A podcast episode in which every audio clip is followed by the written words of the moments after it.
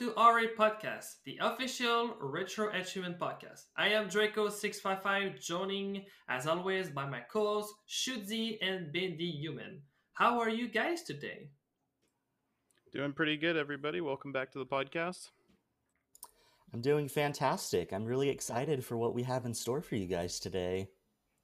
Today, we're also joined by a very special guest. Please introduce yourself, Mr. Retrosexual. Hey, everybody. I'm Retrosexual. Uh, very big uh, retro enthusiast, obviously.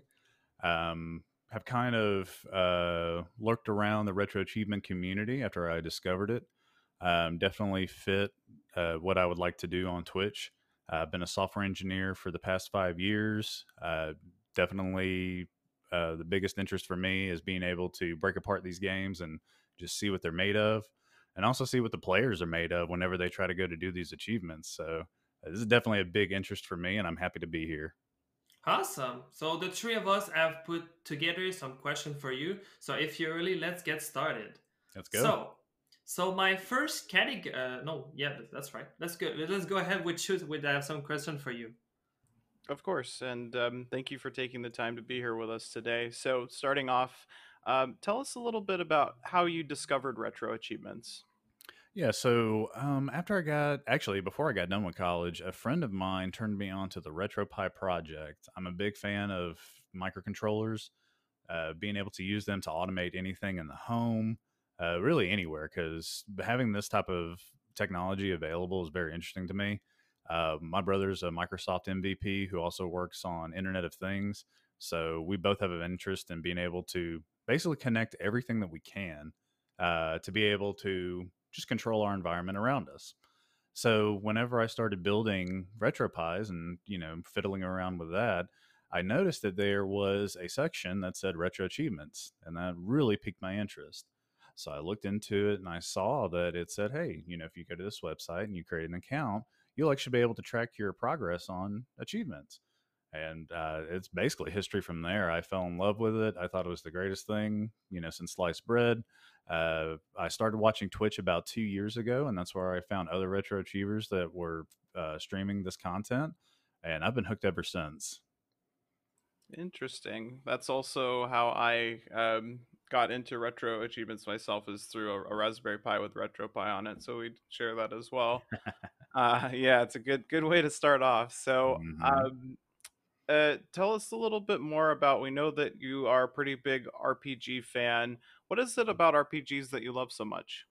It really just comes down to the type of game that I fell in love with, uh, and it's not to say that RPG is you know the the pinnacle of what I like to do. It's just what I chose that I love that would make me unique on Twitch. You know, these RPG sets are nothing to mess around with. They're very um, involved as far as multiple playthroughs, uh, really hard achievements that take a lot of planning, uh, as opposed to something you know like watching Draco do a couple of Mario Kaizos and have to execute over and over until it gets right. Uh, the RPGs is a bit different because it takes a lot of setup to make sure that you get it right. Um, and it also was able to introduce me to things that I never knew about the games that I loved.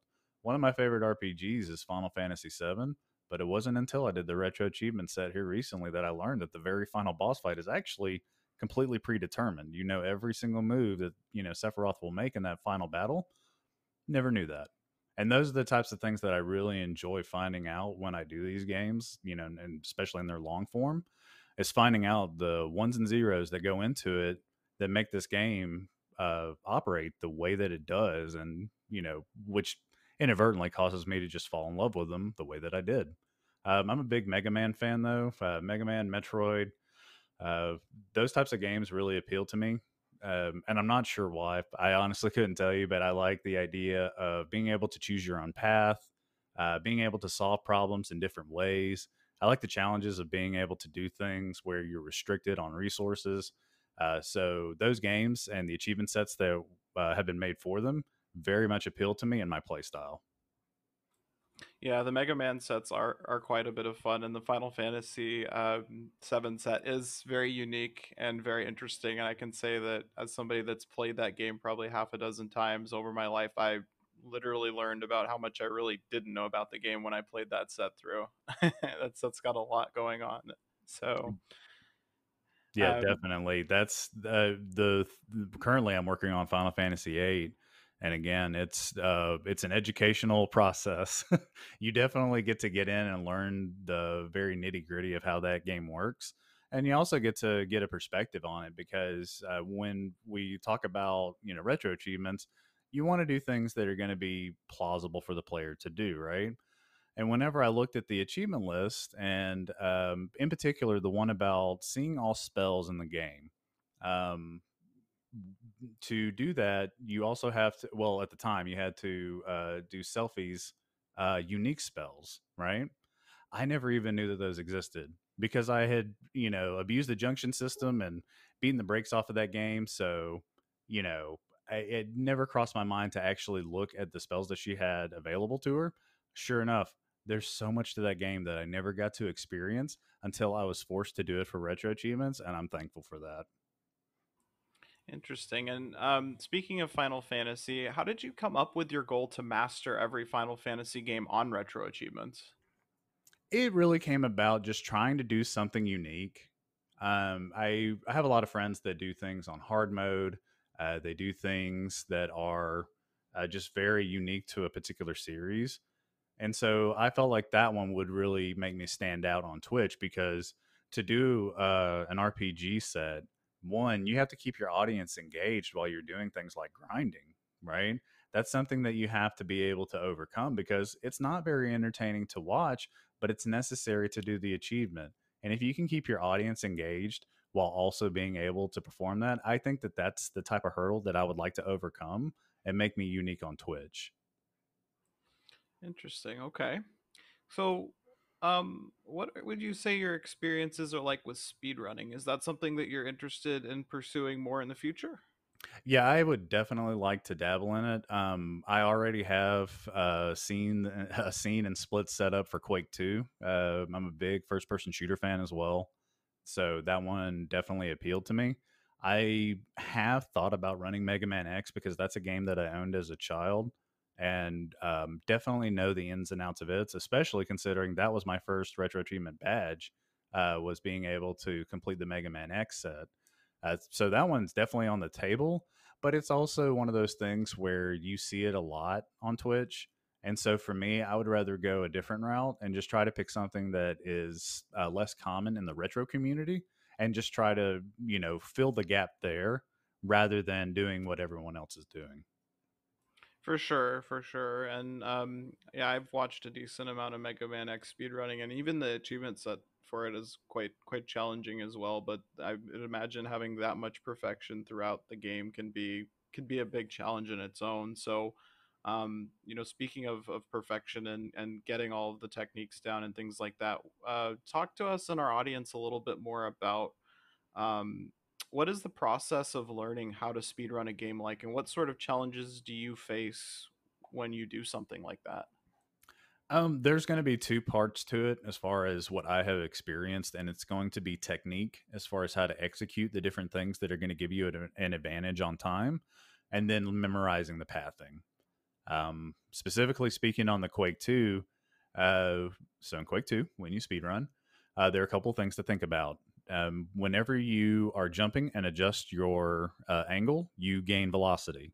So there is a way to jump through the game so that you are constantly at max velocity. And then there is things like the double jump.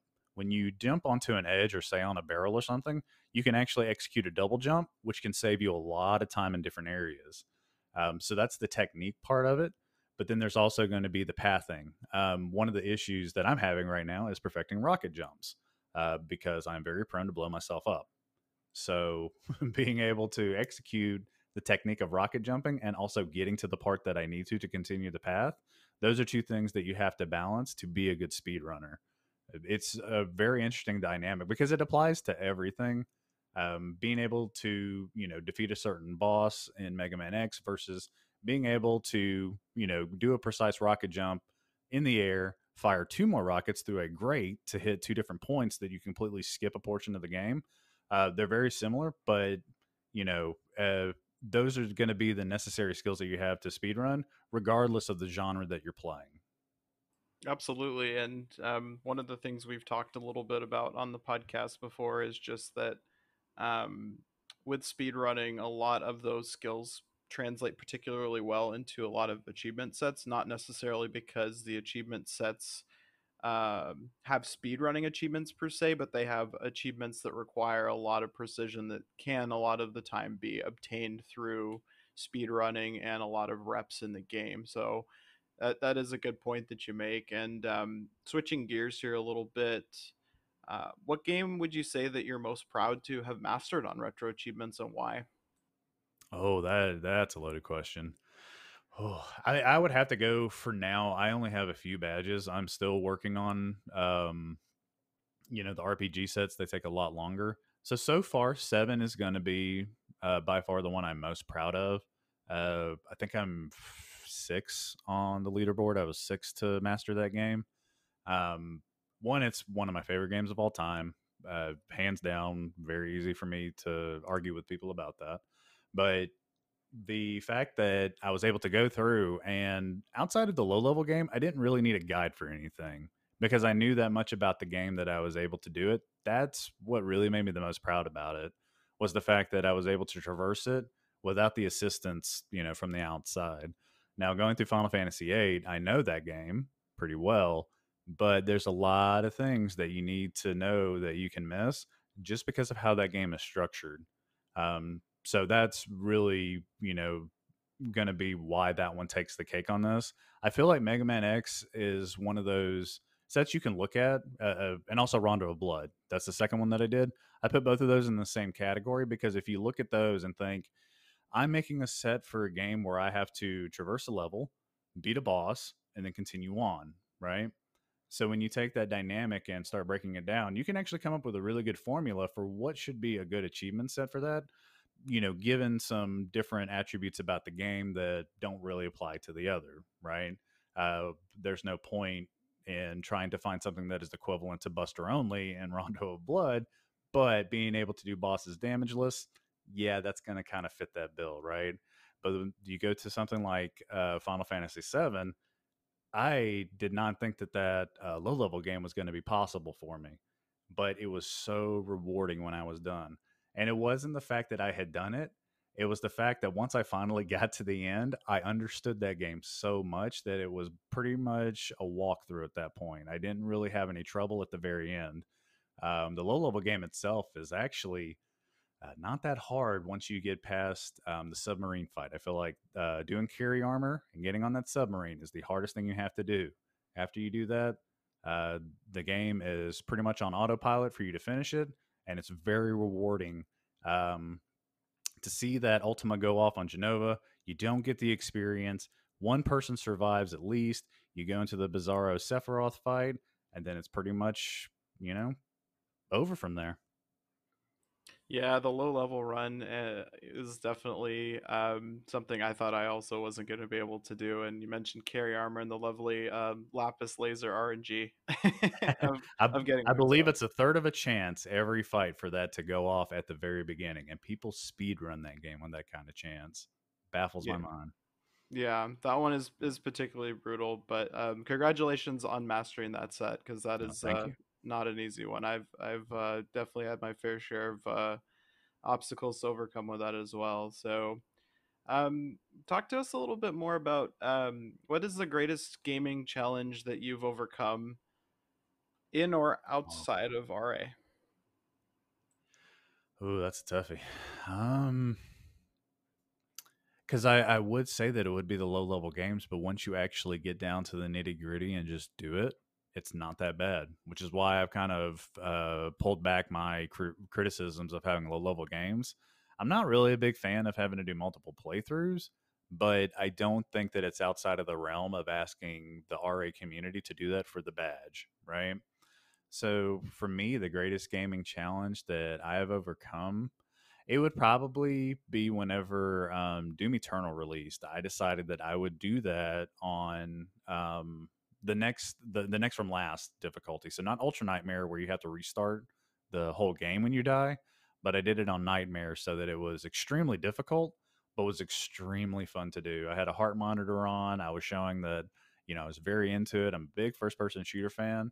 And being able to beat that game uh, during launch before everybody figured out, you know, how to deal with the Marauder, how to deal with certain enemies, uh, how to, you know, min max your uh, weapon selection, all that, it was very rewarding to say, no, I didn't need all that. I just needed to, you know, have good aim and good movement and understand the game mechanics to win. And I did.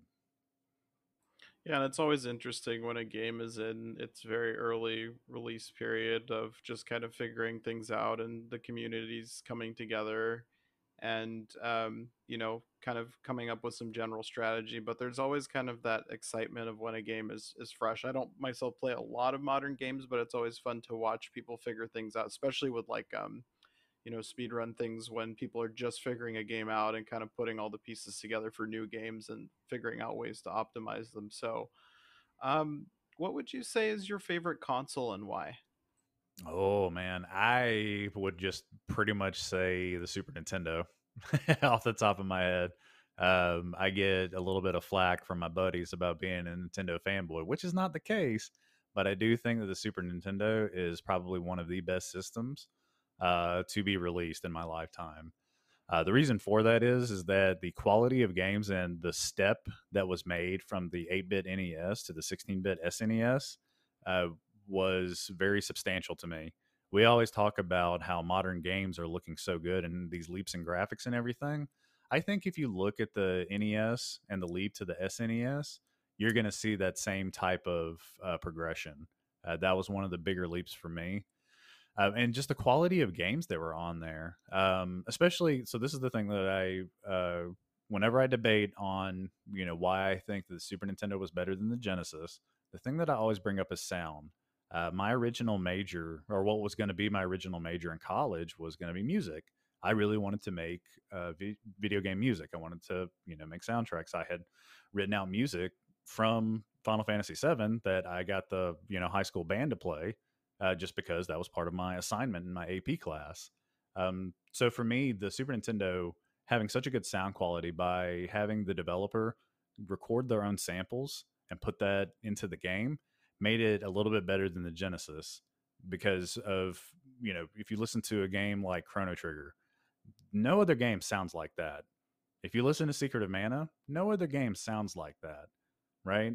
We could debate graphics all day, but to me, there's not really that big of a, a, graphics difference between the SNES and the Genesis, especially when you compare games like Donkey Kong Country, right? Rare games in that era were just uh, they were a different tier of visually a- appealing, right? The way those games looked really pushed the limits of what the SNES could do. And you can see the equivalent on the Genesis side but you don't get the same sound quality, or at least not the same diversity. Now, the the Genesis sound chip does sound good, but it is also very restrictive, right? And they the Super Nintendo and the Nintendo sound chips were notoriously bad to program for, but the results cannot be argued with, in my opinion, and that's why I think it's the superior system. Interesting. So the sound and and um yeah, I mean, there are times where, you know, you'll hear, at least for me, I'll hear some music and it'll take me back to exactly when I first played that game for games that I have played a long time ago when I was a, a younger person. So, um, what is your favorite RPG game and why? Uh, it's definitely going to be Final Fantasy VII. Uh, that was a uh, a game that I got to play at a very unique time in my life. Um, I had to, you know, bust my keister to save up the money to get a PlayStation uh, because my parents weren't interested in getting game consoles after the Super Nintendo. They were just like, no, this is not worth our investment. So I wanted the PlayStation, right? And I didn't even know about Final Fantasy VII. I just knew I wanted the PlayStation. So um, my mom worked with this guy who was selling his, so I got to play it. And one of the games that he owned was Final Fantasy VII. And I thought it was cool because you know it was it was 3D graphics. I had played a few of the Final Fantasy games before, uh, but um, Chrono Trigger was really about the only RPG that I got into um, before the PlayStation era, or at least before I got a hold of one. But then when I played that one, I was like, well, this is pretty cool. I like the battle system. I like how you get to run around on the world map it all changed whenever I actually got to play the game and experience the storyline, which to me is one of their better storylines. Um, and I think those themes really resonate today when you, you know, not to get political or anything, but you know, socioeconomic economic justice, um, environmentalism. a lot of these things still reign, you know, still you know ring a bell today, and I think it's very relevant, and that's why to me it's one of my favorites. Um, I really like the idea of having uh, Cloud as a protagonist who thinks he's somebody he's not. Uh, that's very you know an interesting take on a character. I really liked um, like movies like Memento, uh, game other games RPGs like Planescape Torment, uh, where the character's identity is very ambiguous and you don't know what's going on. So you as the player have to kind of piece that thing together. So that plus you know a million other attributes about Final Fantasy VII make it my favorite RPG, and I don't think that's going to change anytime soon. Fair enough. And I, I do remember I first played it on PC and the excitement of like it came in like this very unique box. It was like a trapezoid shaped box and just like seeing it at the computer store um, and just being excited about it. And I played it a lot as a kid too, so I have a lot of, of good memories of it um, for PC. And originally, although I played it on on PlayStation, of course, as well.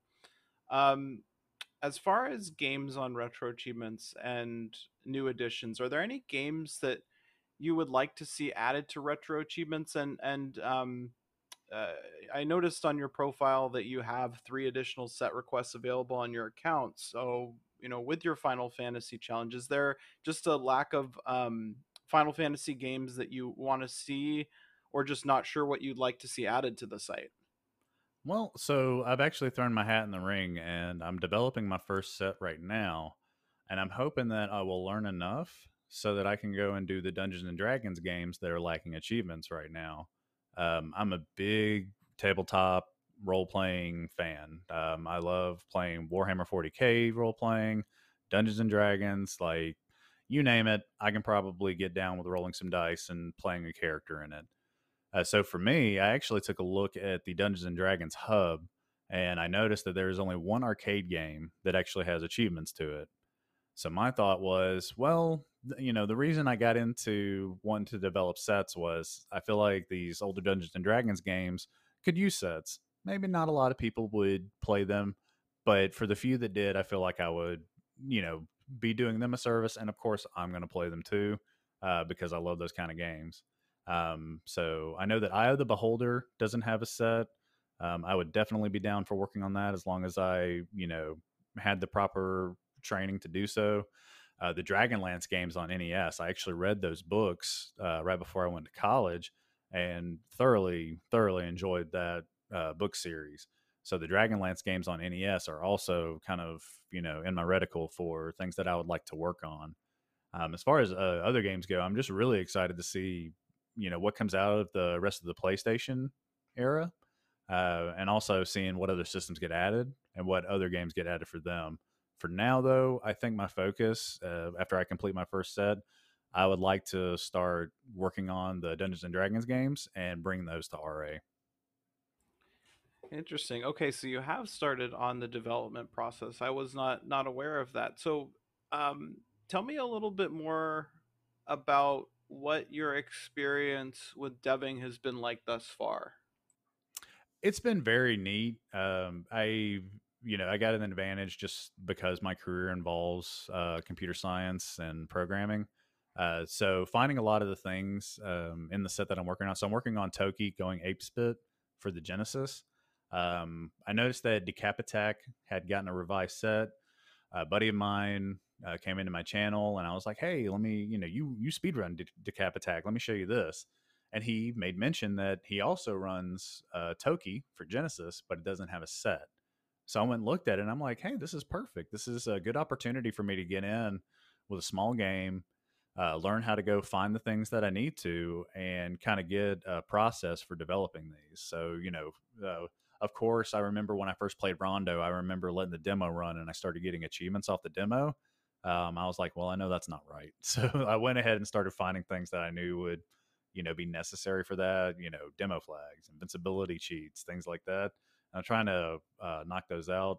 Um, actually, I got the demo flag. I just need the invincibility cheat. I'm going to do that later on today.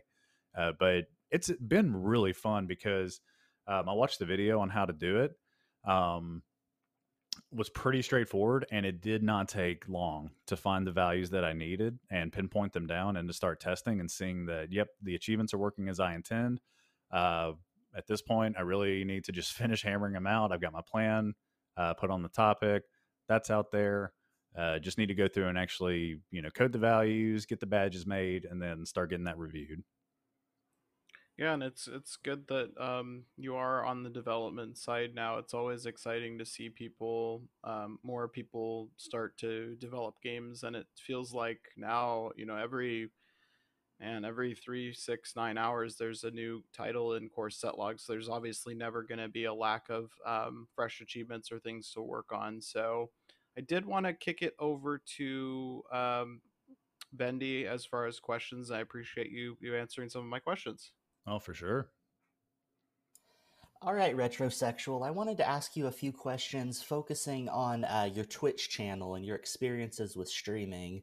Mm-hmm. Uh, all of us on the podcast here have dabbled in Twitch, some more than others, but uh, I just wanted to kind of get in your head a little bit and see what your experiences have been like because I feel like Twitch is one of those things everyone approaches a little bit differently, and there's lots of interesting sh- stories to share there. So, to get us started, let's go back to the beginning. How did you first get started streaming on Twitch? What did the early days look like for you? It was actually a real interesting process. Um, uh, I don't know what sparked it, but I just decided that, you know, I don't watch TV.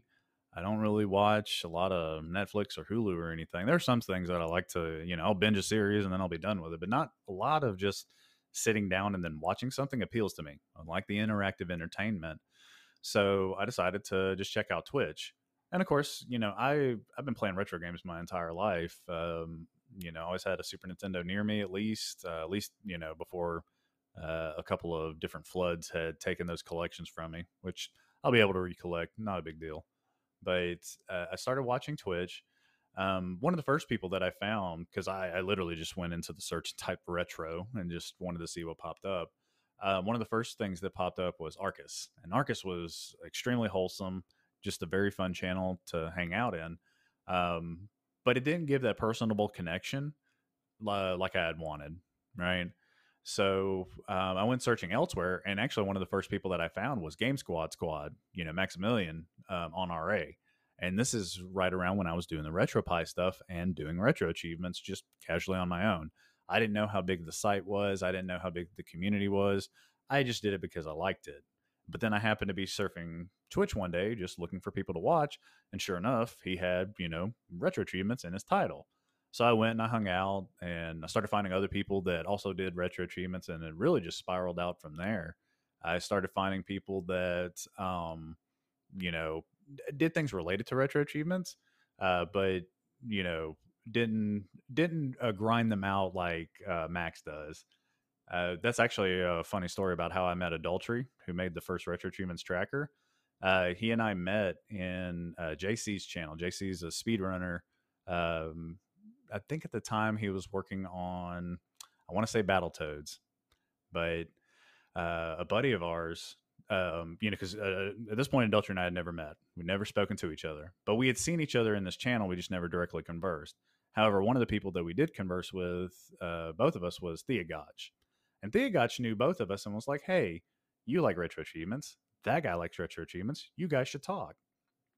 And so um, that's that's really where this kind of took off because um, you know I'd watch people do retro achievements, but I never really got to know them. I'm a fan of Max, but I don't really know Max. I don't talk to him on Discord or anything like that. Um, so there was always that disconnect.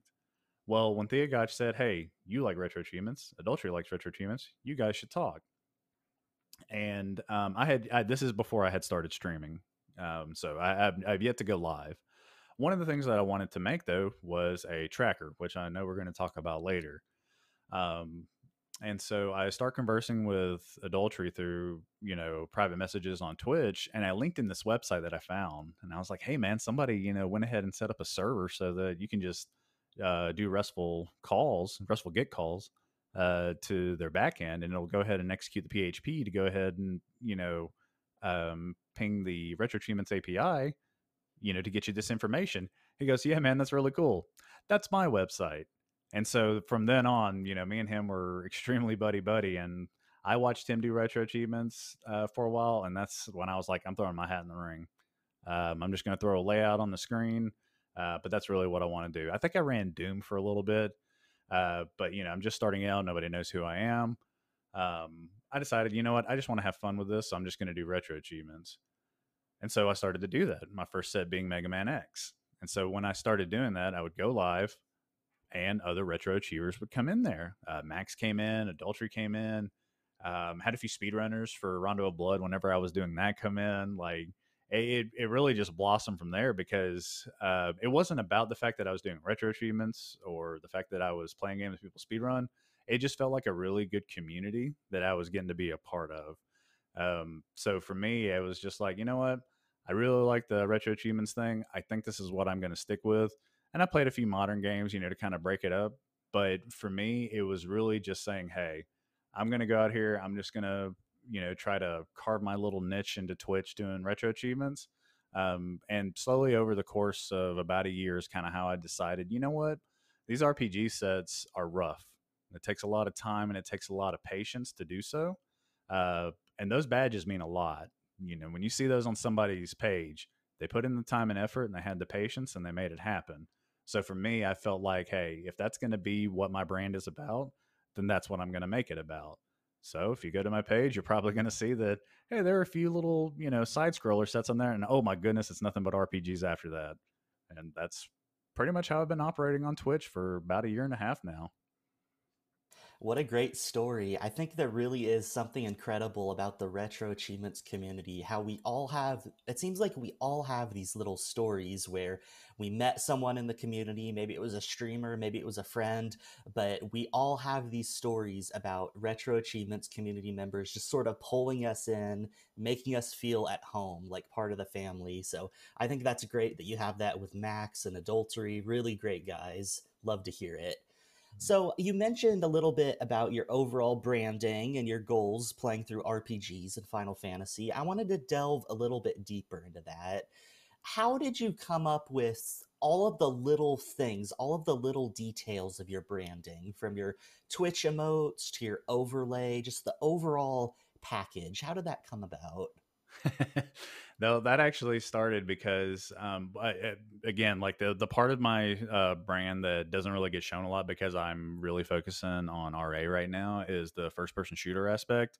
Um, th- those are the types of games that I grew up on. I was either playing my Super Nintendo or I was on my PC, you know, a little dinky computer that my family had.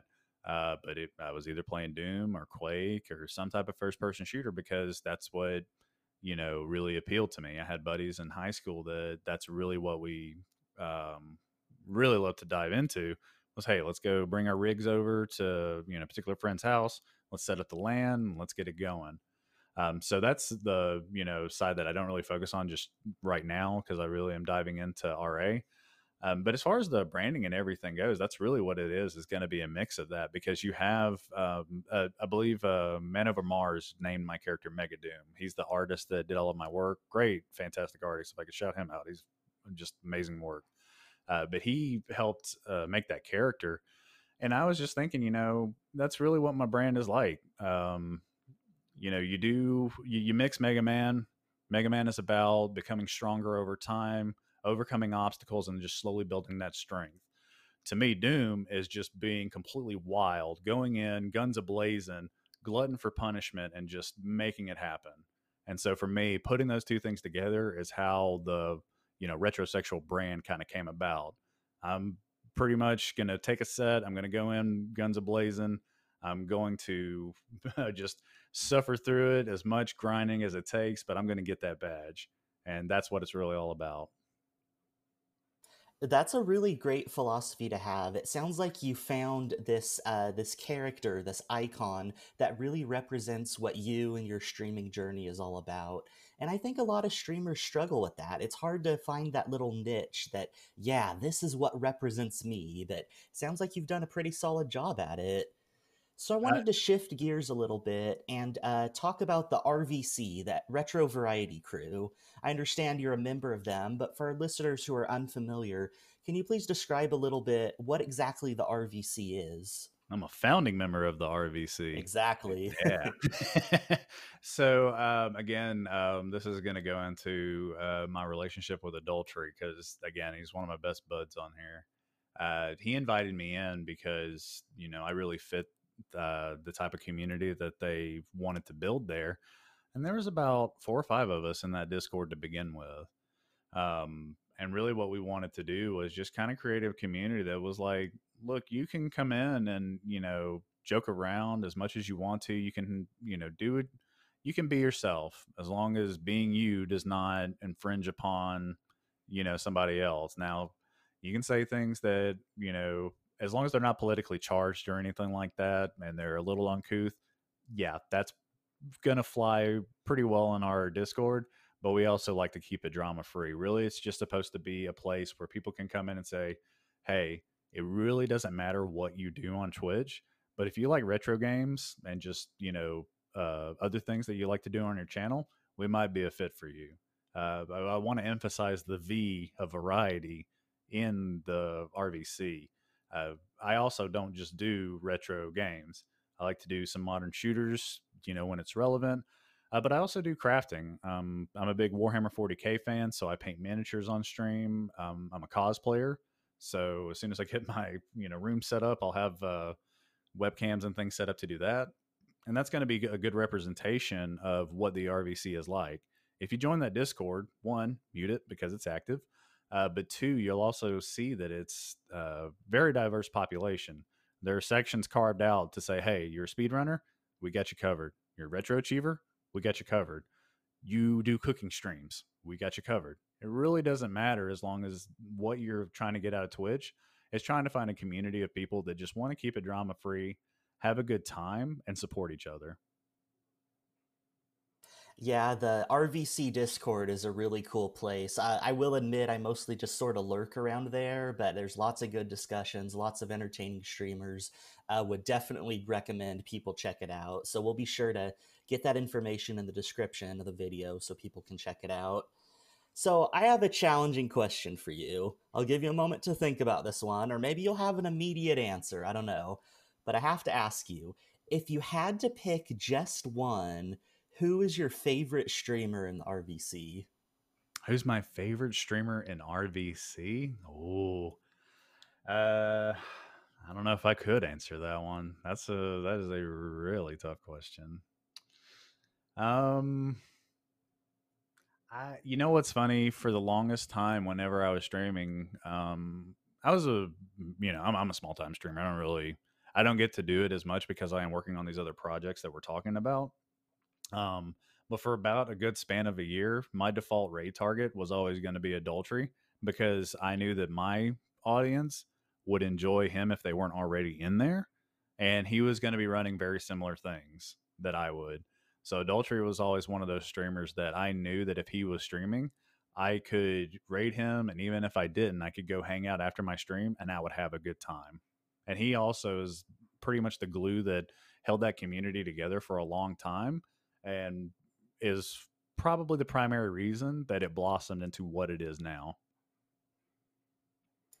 Definitely. We're all big fans of adultery here at the RA podcast, and it's if anyone who's tuned into his streams, anyone who knows him, it's very apparent he's a great guy, and it's apparent how much he does to uh, work on and hold together the RVC. He really does put in a lot of hard work. Um, I wanted to ask you also about Retro Block Party. So, what exactly is Retro Block Party, and what is your level of involvement with this? Okay, so Retro Block Party is a charity organ organization. I'm an organizer for them. Um, I do mostly the technical side. Uh, we put on. Um, it used to be monthly events, but due to the risk of burnout and the fact that you know um, there's a lot of financial hardship going around, we wouldn't want to try to get people to donate on a monthly basis. But what we do is we put on charity events to try to raise money for uh, different causes, whether they be St. Jude's um, this month we'll be doing, um, you know, for ALS. Uh, just basically, we pick a charity and try to do it. Currently, right now, we are uh, experimenting with different formats. So this month will be just like we've always done, where we have the weekend event. Um, you know full lineup of streamers that are going to come in and present for us and have a good time. Uh, here now, here recently, we decided to change it up uh, to try to incorporate a few different things. We don't really want to lean into the speedrunning aspect because you know there are plenty of speedrunning charities. You know, uh, everybody knows uh, games done quick, so you know speedrunning that's done one of the things that we've really enjoyed here recently is a very small thing that we do called Rando Block Party, and that's where we get uh, randomizers, randomizer runners together, uh, and get races done doing that, and that's been really fun. Um, just having those guys come in, either it be a solo run or a race between you know multiple streamers, uh, those have become very entertaining for us. Uh, I, I had to admit that you know once I saw what was going on, I think and I went and I downloaded, well, not downloaded, but I bookmarked about 20 different uh, pages that I could get different randomizers for uh, that definitely appealed to me. Uh, the ones that were more interesting that did not, I would not see on the Rando Block Party uh, segment that we do would be like Baldur's Gate. You know, I'm a big D and D nut, so I saw those and was like, oh man, I, I, I got to see what this is about. Um, so it's really a charity organization that tries to put on a different show uh, but you know, every couple of months we get together, we try to raise money for a good cause, and we just try to have a good time doing it. That's great. That's really great. I, I think it's fascinating that you mentioned uh, with the popularity of things like GDQ, games, uh, games done quick, that you were able to carve out your own niche and find something to set this event apart from the other similar things. And for such a great cause, I mean, that's just fantastic. So, reflecting on your time uh, streaming on Twitch, what is your favorite moment that has happened during one of your streams? Has there ever been just a standout moment where something crazy or exciting happened?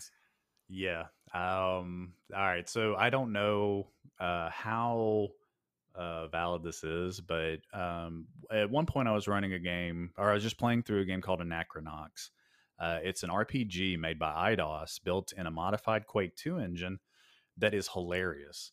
Um, if you have never played Anachronox, uh, I highly recommend it. Um, you can get a special uh, DLL to run the engine that it's in to run on modern hardware a lot better, um, so that doesn't artifact and you know do all the wonky stuff that it does.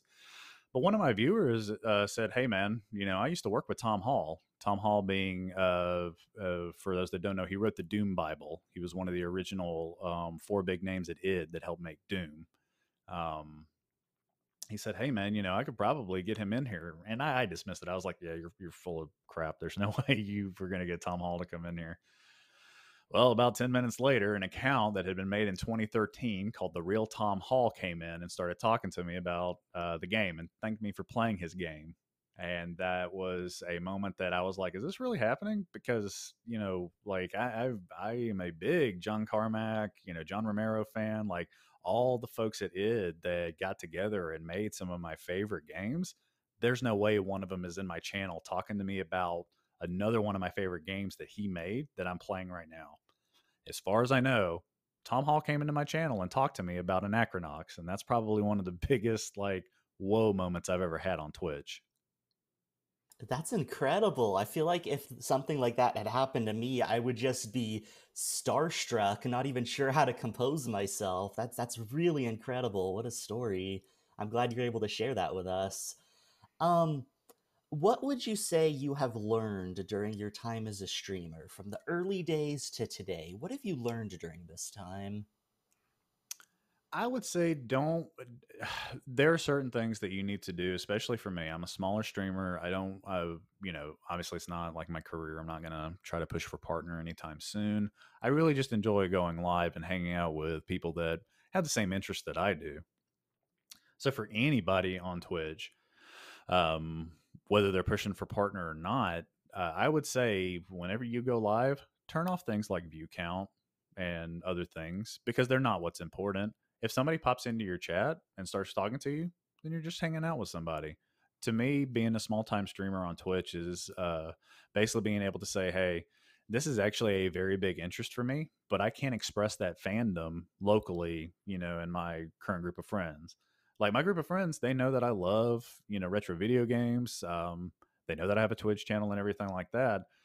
But you know, whenever I log off, uh, for those that don't know, I'm just Lamar. Like that's my name. Like, and to my buddies, I'm not retrosexual. I'm just Lamar. And so they look at my Twitch as just a hobby that I have. Um, my younger brother actually uh, is a Twitch fan, so he will come in more often. Uh, it's mainly to heckle me, which is expected. Uh, but for me, Twitch is going to not be about viewer counts or sub counts or anything like that. Uh, to me, it should just be about hanging out with people that have similar interests and a similar fandom and being able to express that, uh, you know, with each other, uh, just in a way that we can all enjoy. I think that's a great philosophy to have. I think that so many, well, for every small streamer, there's always that moment where you ask yourself, why am I doing this? What is this all about? And it is pretty easy to get consumed in view counts and statistics and all of that. But I think that's some pretty solid advice you gave there. I think a lot of people should really take that to heart. At this point, I'd like to throw things over to my good friend Draco. He has some questions for you about uh, your work on the RA tracker. So, whenever you're ready, take it away, Draco. Thank you, Bendy, for the uh, awesome uh, segment with uh, with retro there. So my segment is the I think would be the best of the segment because we're gonna talk about the RA trackers. So before that, uh, your little boy Draco was doing some. Um, wanted putting something on my stream and I put like some pictures and stuff to the achievement I was tracking on. But when I saw back on the first day Adultery made someone, I was super stoked about it. And now here up my retro buddy make this new one. So retro. So Adultery was like the first who made the first tracker for RVC. Can you explain to us how you become involved with this project and create the new trackers? Yeah, um, the tracker was an interest of mine before I even had met adultery, and that was you know part of the story about how we got introduced was me trying to find how I would actually get this on the screen because at that point I didn't even know how to get this thing to go live. I didn't know how you would get this to show up on your screen, anything like that. Adultery had already had that experience, and he was already working on it. He had his own server for uh, you know um, calling the Retro Achievements API, uh, and so a lot of uh, the experience that I have for the tracker that I made is uh, comes from what Adultery had made. Uh, you know, he he went a, a, particular route with the technologies that he used. Um, and I, I, kept pressuring him. I was like, "Hey, man, let me look at the source code. Let me help you out. Let me try to add to this." And he was like, "There's no way you're looking at code that I wrote." And now that I have my own tracker, I completely understand, and no nobody's ever going to see that if I can help it. But that's um, really was like the first interest on uh, for me on Twitch was being able to say, "Hey, you know, the little static pop ups. That's nice and all." But when you're talking about Twitch, you know, you have some people that have the production value of Hollywood, it seems like, you know, and they're able to put things on the screen that just make their uh, stream that much more presentable, enjoyable, and engages their audience and things like that. And to me, at that time, I was a big fan of RA, so that's why I kind of dove into it. Um, so I took what I had learned from how he was, you know, doing these things, and all the things that I had learned from Twitch, uh, you know, streaming from over a year, and I applied those to what I was uh, what the idea that I had because I didn't even know if this was plausible, but you know, obviously we're here now, so you know, I was able to pull it off. But a lot of what I had learned had come from how adultery was able to present stuff on the screen, how to capture it for you know OBS or whatever streaming software you're using. And so, yeah, I learned a lot from him and then applied that to really just using newer technology to try to make what we have now. I mean, to be honest, like I I cannot like I, I don't have any words to say like how much I appreciate adultery and you find or made these trackers for just like people like me just like using like every single day and just trying for hunting my achievement and make this more interactive. So i'm very very like thank you for for doing that. So like i'm like a little baby right now. Um so my question is like how does your the, the new tracker is different than the other one? Because they have maybe like some slightly difference between between the, uh, those. Yeah, so I can actually talk about the technologies and the methods that are used to do it. So with Adultery's tracker, he was creating um, static windows uh, to present this information, right? Um, so you would go and uh, let's take the notification because the notification, that pop, you know, cheevo pop, that's what we all want, right? Uh, the focus is nice, showing your stats, that's nice, but that pop is what's up. So for that one, um, he was using a uh, static window. You would go ahead and capture it, and then it would not render, but there was no achievement, right? And then of course, you know, you get an achievement. Uh, the window renders, it gets captured on the um, screen, and then there you go. You've got uh, your notification for what you have. For me, though, you know, it was limited, which w- he he knows that too. It just had static text and an image on there. Well, I'm sitting there thinking, I'm like, man, I'm you know, I'm I'm into my software engineering career now. I know a lot about how to make you know stuff to be uh, used on OBS to be captured. I know how to you know animate stuff. I I want to try to make that. And so uh, I think it was a retro block party where we had a very bad technical issue, and I whipped up a WinForms app super quick um, for our what was it? Oh, it's our scheduling slider. Yeah, that all right. So the scheduling slider for Retro Block Party is actually why the uh, current Retro Achievement Tracker exists because we needed a way to show things about who was currently playing, the charity that we were working on, and who was on deck for the next presentation, right for their next block. And so I was like, well, you know, you can do uh, HTML rendering. You can just embed a browser into a WinForms app and use that. And so we did. And just put a magenta background to it. Uh, we captured it, did a filter, and everything looked great. And I think it was about halfway through that that event. Um, it was probably about 2 a.m. and about my fifth cup of coffee. And I, I just had an epiphany. I was like, wait, you mean it? Wait, I can actually render animation and stuff. Why don't I just hook in the uh, achievements tracker and do that? And I was like, wait, why don't I even need to fool with that one? I'll just write my own. You know, I can ping the same service. I'll just write it in um, uh, .NET framework instead of uh, VB.NET, and there we go. It just uh, spiraled out of control from there. I started with one big window um, and uh, I got to give a shout out to Dan Carnate right now because uh, Dan was the one that um, gave me the idea for the different windows because I had one big window and he goes, Oh, yeah, I just captured it three times and cut everything out. I was like, Dan, you're a genius. I'm just going to make three separate windows. So, you know, over the course of the past couple of months is how I refined that. Um, and I'm pretty sure uh, you yourself, Drake, are going to come up with something that, you know, I had never thought of because I'm the developer and it's going to make its way into the tracker app. Um, so that's really what it was. It was an evolution over time of saying, this is how it, it how this is how it is done. This is how it could be done. And then here are all the good ideas from the users that I'm not going to think of because I'm the developer and I'll apply those as well. And so far, that's how we've gotten where we are now. But yeah, like like like I said, like for me, just seeing like the stat, you just put it out, and it's just like you see like the little like bumping your point, uh, just like you see immediately like changing right away, and your um, animation for when you got an achievement or something. This is like, for me, it's like, this is like just unbelievable. Like I cannot believe we we have this. I mean, it's just like it's clean, it's beautiful, and people can actually see something like this. So, so um, another question I want to ask you is, what is your goal with uh, this tracker? Do you have any? Oh, I, I really right now the goal is technically met. It's just that I want to improve it for the streamers that use it.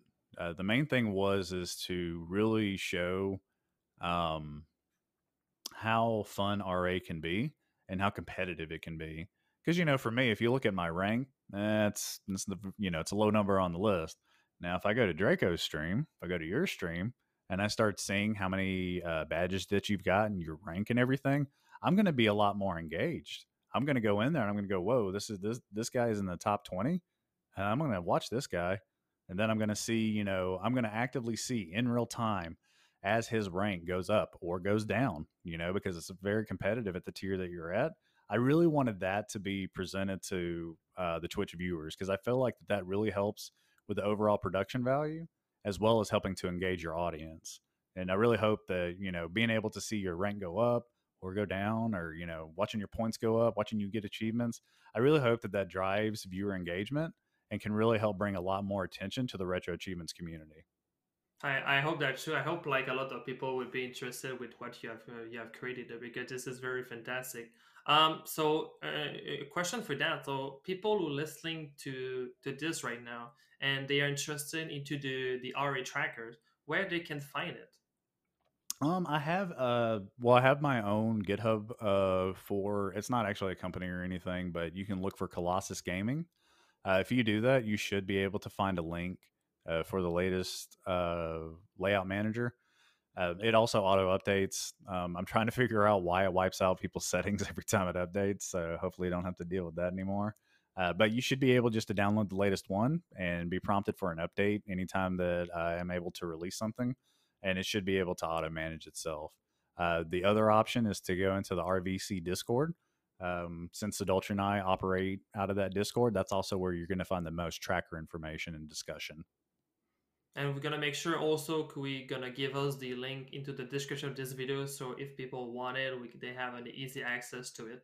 Oh yeah. Um, another question: Are there any any like new features you would like to add, maybe in the futures, or Uh, so you had uh, you and Dan both had brought up um, being able to uh, skip over an achievement and being able to uh, keep going forward without having it, you know, go back uh, to show an achievement that you're clearly not going to be working on right now. That's more of a quality of life. The one thing that is out right now that um, I'm hoping people take advantage of is custom notifications. Uh, what um, what this feature does is you have the default one where um, I, I just use Samus because you know we're cheevo hunting. I can't think of a better hunter myself than Samus, so she's kind of the you know um, flag uh, what would you call the flag bearer for retro achievements as far as I'm concerned. I have talked to Dan about making some RA specific stuff so that we don't you know infringe on copyrights or use other artists uh, material you know, without their consent or, you know, paying for it or anything. Um, I think for right now, uh, it's just going to be quality of life improvements until somebody says, Hey, can you do this? And if somebody can come up with a really good idea that requires, you know, a big feature release, then I'll definitely work on it. Uh, but for right now, because of the fact that you can load up a WebM file and be able to uh, position it correctly on the screen, you can choose the time at which your um, the actual achievement fades in and fades out. So you can really customize what you're trying to do. That was the biggest hurdle that I was trying to get over. I think for now, until somebody can tell me something that really blows my mind, it's going to be quality of life improvements for streamers like you and Dan. Interesting. Uh, I like for me, like uh, for me, I wanted to maybe like have maybe like a, my dragon, like maybe like pulling some fire somewhere. I don't know. I need to make something with a with like some animation and stuff. Um, another question: uh, Do you think like anyone can use this tracker, or maybe like some people have some restriction with which they maybe cannot having it, or? Uh, so far, the all right. So the biggest hurdle that I had to uh, overcome was people who had not started doing retro achievements yet. Uh, but one of our RVC members, the ferryman, uh, he wanted to throw his hat in the ring. He's currently working on some Mega Man X games. Uh, he was an retro achiever who had just started. And so that caused a lot of issues because I was totally expecting people to be established whenever they had started using this uh, uh, my software. So it was really cool though. He's extremely patient and extremely friendly. Um, a great addition to the RVC. Uh, so he worked with me on being able to figure out, you know, um, what were actually causing the issues for him to not be able to use the app. So we were able to work through those, meaning that even if you don't have a Retro Achievements account, but you want to start streaming it on Twitch, you could, in fact, simply download uh, the app, um, do some screen captures, and you're good to go. Awesome. Um, what is your uh, background? I think we we speak a little bit about it, but do you have a what is your background in programming coding for maybe using this or? Yeah, so um, it, it's actually a funny story. I lost my job in 2009 uh, and that was a big blow because I could not find work. I was in the boat that a lot of people were in.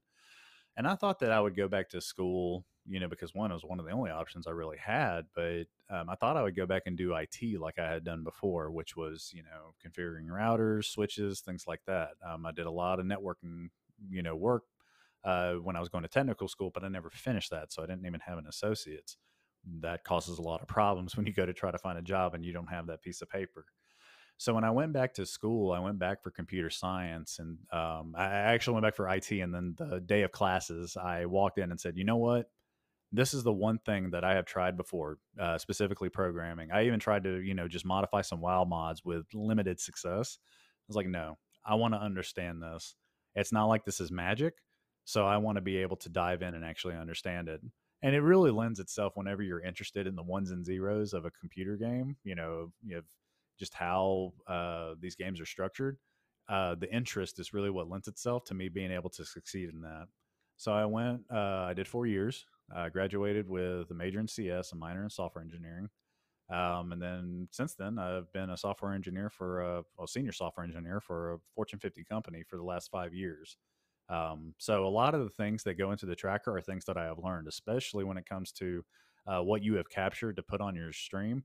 Um, I'm literally uh, rendering an HTML page and I'm injecting JavaScript directly into it, which is how uh, you see those, you know, plus ones and your rank increase, as well as the animations and the focus. That's that's awesome. Um, so my last question for the segment of the RA trackers. So what is the uh, what is like your some of the challenge you have working into this project? What is like the biggest challenge so far? Um, uh, at least specifically, if we're getting down to the technical level, is working with uh, C Sharp and the .NET framework and being able to uh, handle asynchronous processes while keeping them in sync. One of the original problems that I was having was the achievements uh, would either overlap um, because you know if if I go through and I do a check, I just explain how this works. Every five seconds, I update uh, based off of the retro achievements API because I don't want to bombard the server. You know, I don't want to break the RA server, but I do want to update. Maybe I can you know weasel my way in and talk about you know getting a webhook maybe later. But for now, I have to update every five seconds. So what I do is I see, hey, how many achievements did you have unlocked before I did this, and how many do you have now? Right? I put those into a list, and then I have to control actually animating those. So how it works now, I'll just get to the end of that. Um, I have a, an observable list that says, hey, um, I can tell you that this list just got added on to, right? Somebody actually put something in here, right? Well, I have a controlled process that says, all right, you've been kicked off. You've got stuff in here you need to animate. Go ahead and start animating it. Well, the way that it works, and the, this is me trying to make this as simple as I can for uh, Twitch streamers that may not have, you know, the technical knowledge to get all this stuff up and running. When you load your WebM file to do a custom achievement, I actually check the duration of that so that I know when I can fire the next achievement, right? Um, so what happens is is that I'm iterating through this list.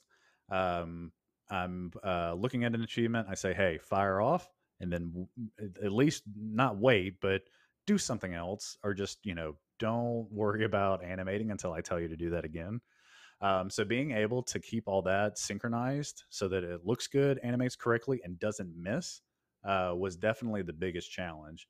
The one that I'm hoping to get over now is simply uh, the five second delay uh, because that's not good for uh, you know your Twitch presentation, especially if you're using the um, RALibRetro emulator. You're going to see that achievement pop immediately, but you may have to wait a whole five seconds for it to show up on your your Twitch stream. And if you've ever been silent for five seconds on a Twitch stream, you know that's not good. So for me, um, getting it to animate correctly has been the biggest hurdle. I'm hoping that the next hurdle that I can overcome is having to poll the uh, website every five seconds uh, to get that information so that I can trigger those animations for everybody. I mean, to be honest, like the the incredible like amount of work you both both of you have done is amazing, and I'm pretty sure like a lot of uh, a lot of people like me are super happy to using it, and just just thank you for that one. So my last topic. So we don't talk anymore about retro not about the trackers. I want to know who is you because I we don't know like a lot of the stuff about you. So my first question is like how did you come up with your name because retrosexual is quite like unique so how did you come up with that i that that's the million dollar question man uh, that's the one thing that i i don't know why it came to my mind I could not believe that it wasn't taken already. Um, but it is definitely the most. Uh, it is the one thing that gets me the most attention on Twitch. I feel like um, it even happened today because I was uh, chatting in uh, my buddy of mine's chat, and I get a little, you know, it highlights the message and says, "Oh, that's a great name." And I can't tell you how many times that has gotten attention. I'm, I'm pretty sure that's why me and Adultery know each other, is because I showed up in JC's channel one day. And a lot of times a bigger streamer will go, Man, I really wish I thought of that name. Um, but to me, it's just, you know, it's just a name. Um, to me, it's just going to be a way to grab attention. Uh, but you know, there, there's nothing sexual about it. There's nothing um, that you know. I know I don't try to be offensive or anything like that. Uh, my main thing is just you know, I'm a retro enthusiast. Um, I'm a I can be kind of a weird guy if I want to be, but for the most part, I really just like uh, you know getting the attention, you know, when I need to. Um, but really, it's just because I'm a retro enthusiast, and I could not believe that name wasn't taken, so I took it right up. I mean, I really like that name, and I got a lot of attention to just every time I say it. But uh, yeah, I, I, really, I really like it. Um, do you have any favorite hobby outside of RA? Oh, I have a lot of hobbies. Okay, so um, I do a lot of tabletop wargaming. Um, I do a lot of painting of those figurines, so I like to do that on stream sometimes. Um, I'm a big fan of martial arts, but uh, you know, due to the uh, COVID pandemic, I'm not able to actually grapple with anyone right now. Um, I was doing Brazilian Jiu Jitsu for a while. That was very fun. I feel like those kind of things are just uh, a good way to keep your body and mind in tune with one another. I feel like that I'm not very spiritual or religious, but I feel like being able to keep your body and mind kind of in sync with those types of activities and exercises uh, really lend itself to just a better experience in life. You know, you're very uh, in tune with what um, your body's going through, um, it, and it's an all around good activity to do. Um, I do woodworking from time to time. Um, I'm very much into the cosplay scene now. I'm not very good at making costumes, but you know nobody is when they first start out. Uh, I'm really sad that Dragon Con didn't happen this year, but I'm looking forward to next year. Uh, let's see, what else do I do? Um, I mean, the, I'm just now getting back into playing my guitar. I've been talking to again. I mentioned Ferryman. He's been a big influence on that. Hung out with a bunch of friends last night, and we were just you know jamming out. I can't really play that much, but uh, we were just jamming out, listening to music, and um, it really inspired me. My first major was going to be music, so for me, being able to play again is uh, very rewarding um, and also being able to do the painting and stuff for uh, different types of art. I like being able to be technical. I like being physical, but I also like being artistic. I like being able to just be multifaceted like that. I think it really just creates a better experience and also gives you a better perspective uh, just to other people, being able to see their mindset and everything and being able to relate to them more. Wow, that's awesome! I didn't know you uh, you did some martial art because even for i mean we are in pretty much in the same boat because i was doing some karate and because of the covid we cannot even do that anymore but one of the hobby i didn't even know was the cosplay how did you get into cosplaying who uh was your favorite character to cosplay or Oh yeah, that, that that's an easy one. So far, um, again, going back to the Warhammer 40k, uh, I read the books for the Eisenhorn series, written by a great author named Dan Abnett. He also wrote for uh, I believe it's 82,000, which is the magazine that published Judge Dredd. So he wrote for that, which also lends itself to the 40K universe. And yeah, I really enjoyed that character. And um, basically to one of my coworkers since she's a seamstress, or at least, you know, um, not she's a programmer, but she also was able to sew for me and we basically made that costume. I made a lot of the foam props and the staff and everything that he has, and she helped me make the jacket and pants and everything else that went along with it. So that one is uh, the one that I put the most time into so far. Currently, right now, in fact, it's sitting in there. I've got to finish up before Halloween. Is a uh, sword from She-Ra for my niece. She uh, got the Halloween costume, which came with uh, all the clothes, a shield, but no sword. So it's like, ah, I mean, I'm not going to build you something solid that you can hit your sister over the head with, but I'll make you a nice sword, uh, sword of protection, I think is what it's called. And then, uh, of course, um, the one that I'm working on right now is Richter from Castlevania Rondo of Blood. That's going to be one that I think is going to be awesome because one, I'm probably not going to sweat to death like I almost did in the Eisenhorn outfit. Uh, but Richter is also just one of my favorite characters. Uh, Rondo was the second uh, badge that I got uh, for retro achievements and Richter has by far been my favorite Belmont out of the entire series. So looking forward to redoing the Eisenhorn cosplay. Um, definitely going to be doing the Richter cosplay. Uh, I want to do it before Halloween since I've actually cut some weight. I want to get that one prepared. Uh, I'm going to try. We no no guarantee on success, but uh, also my younger brother is into it as well. Him and his wife are. Um, he's um, um I'm six feet tall, but he's a lot shorter than I am. So our cosplay idea is if we're both in shape by next year for Dragon Con, he will be going as Weapon X Wolverine, and I'll be going as Sabretooth. That's awesome. Um, I know you don't watch television, but do you watch any kind of movie or anime? Or what is your if if so, what is your favorite uh, of those? I definitely grew up on Dragon Ball Z, and that lends itself to you know me wanting to be physically fit as well as you know uh, just trying to push to do things on hard mode. You know, anything in life worth doing is going to be difficult to do. Uh, right now, I uh, hit up a buddy of mine actually this morning because I want to check out was it uh, Neo Neon Genesis uh, Evangelion? I think is what it's called. I'm not very up to date on uh, most animes. It wasn't, you know, uh, a very influential part of my childhood. I did watch uh, as a teenager. I watched Vampire Hunter D, and I'm trying to think of the other anime. But though the that Vampire Hunter D was very influential on me to at least like uh, that type of uh, anime. As far as uh, series go, uh, I don't know. Maybe it's just something that's come with age. I'm actually more into documentaries. I really want to watch the High Score documentary just because, you know, uh, gaming is life. So I really want to check that one out.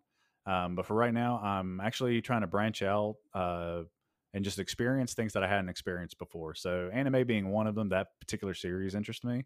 So I'll be checking that out. Uh, but for the most part, um, I like watching, you know, documentaries and things like that they just seem to hold my interest more than fictional stories, at least ones that aren't interactive. That's very, very interesting, my friend. So we are already into the last question. What kind of music do you like to listen? heavy metal.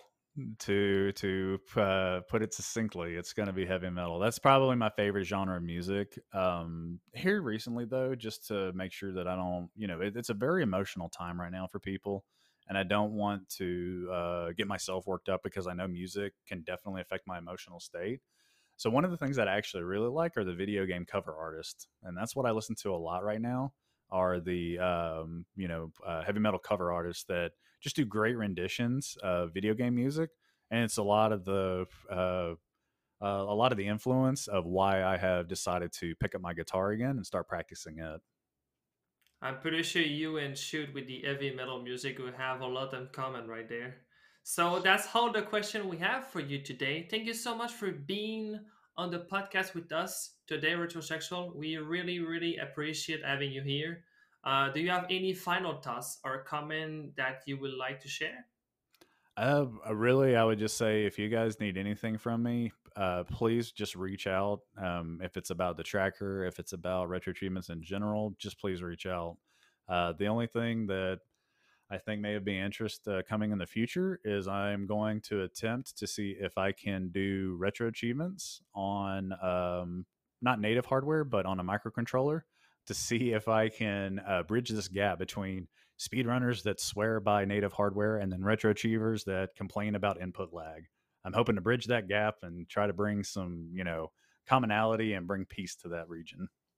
Awesome. So, to the people at home, thank you for listening to our podcast. If you like today's episode, don't forget to like the video and hit the bell notification for uh, to not miss any future episode to go live. Let us know in the comment what other guests you would like to see on our podcast. This is Draco655, and bye bye.